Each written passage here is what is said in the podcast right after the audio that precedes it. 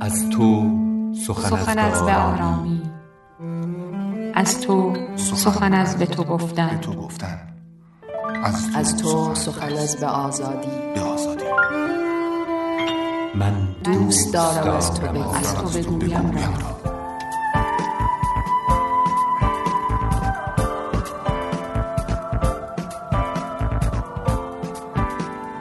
سیلیا.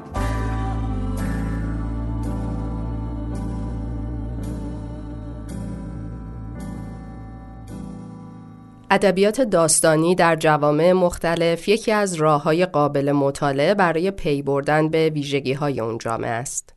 شرایط اجتماعی و فکری و فرهنگی و سیاسی یک کشور.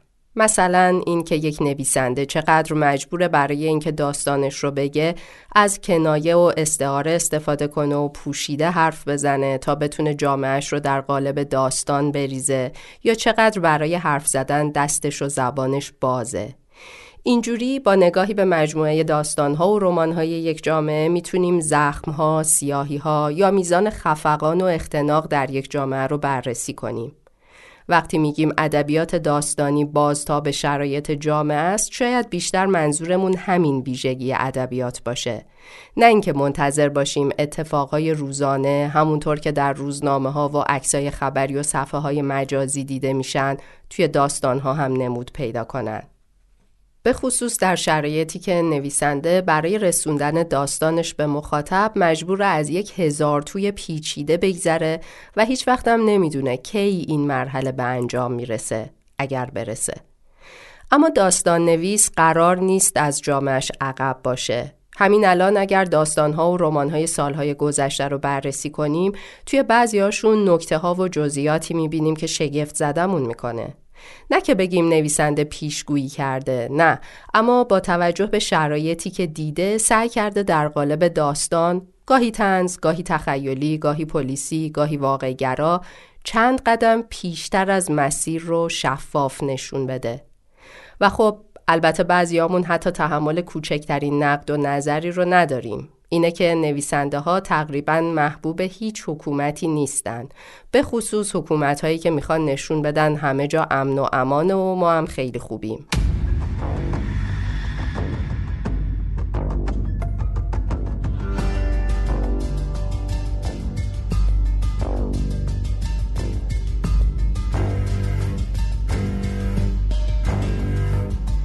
به این چیزا فکر می کردم و بین داستانها و رمانها چرخ می زدم. رمان نگران نباش محسا محبلی رو دوباره با این نگاه خوندم. محسا محبلی نگران نباش رو در دهه 80 نوشته سال 87 منتشر شده یعنی درست قبل از اعتراضات سال 88 که بخشی از جامعه اعتراضش رو به شرایطی که مقبولش نبود نشون داد همون سال رمان نگران نباش خوب دیده شد خونده شد خیلی از مخاطبان این رمان هیجان زده بودن و می‌گفتن نویسنده شرایط امروز رو پیشگویی کرده. چطور؟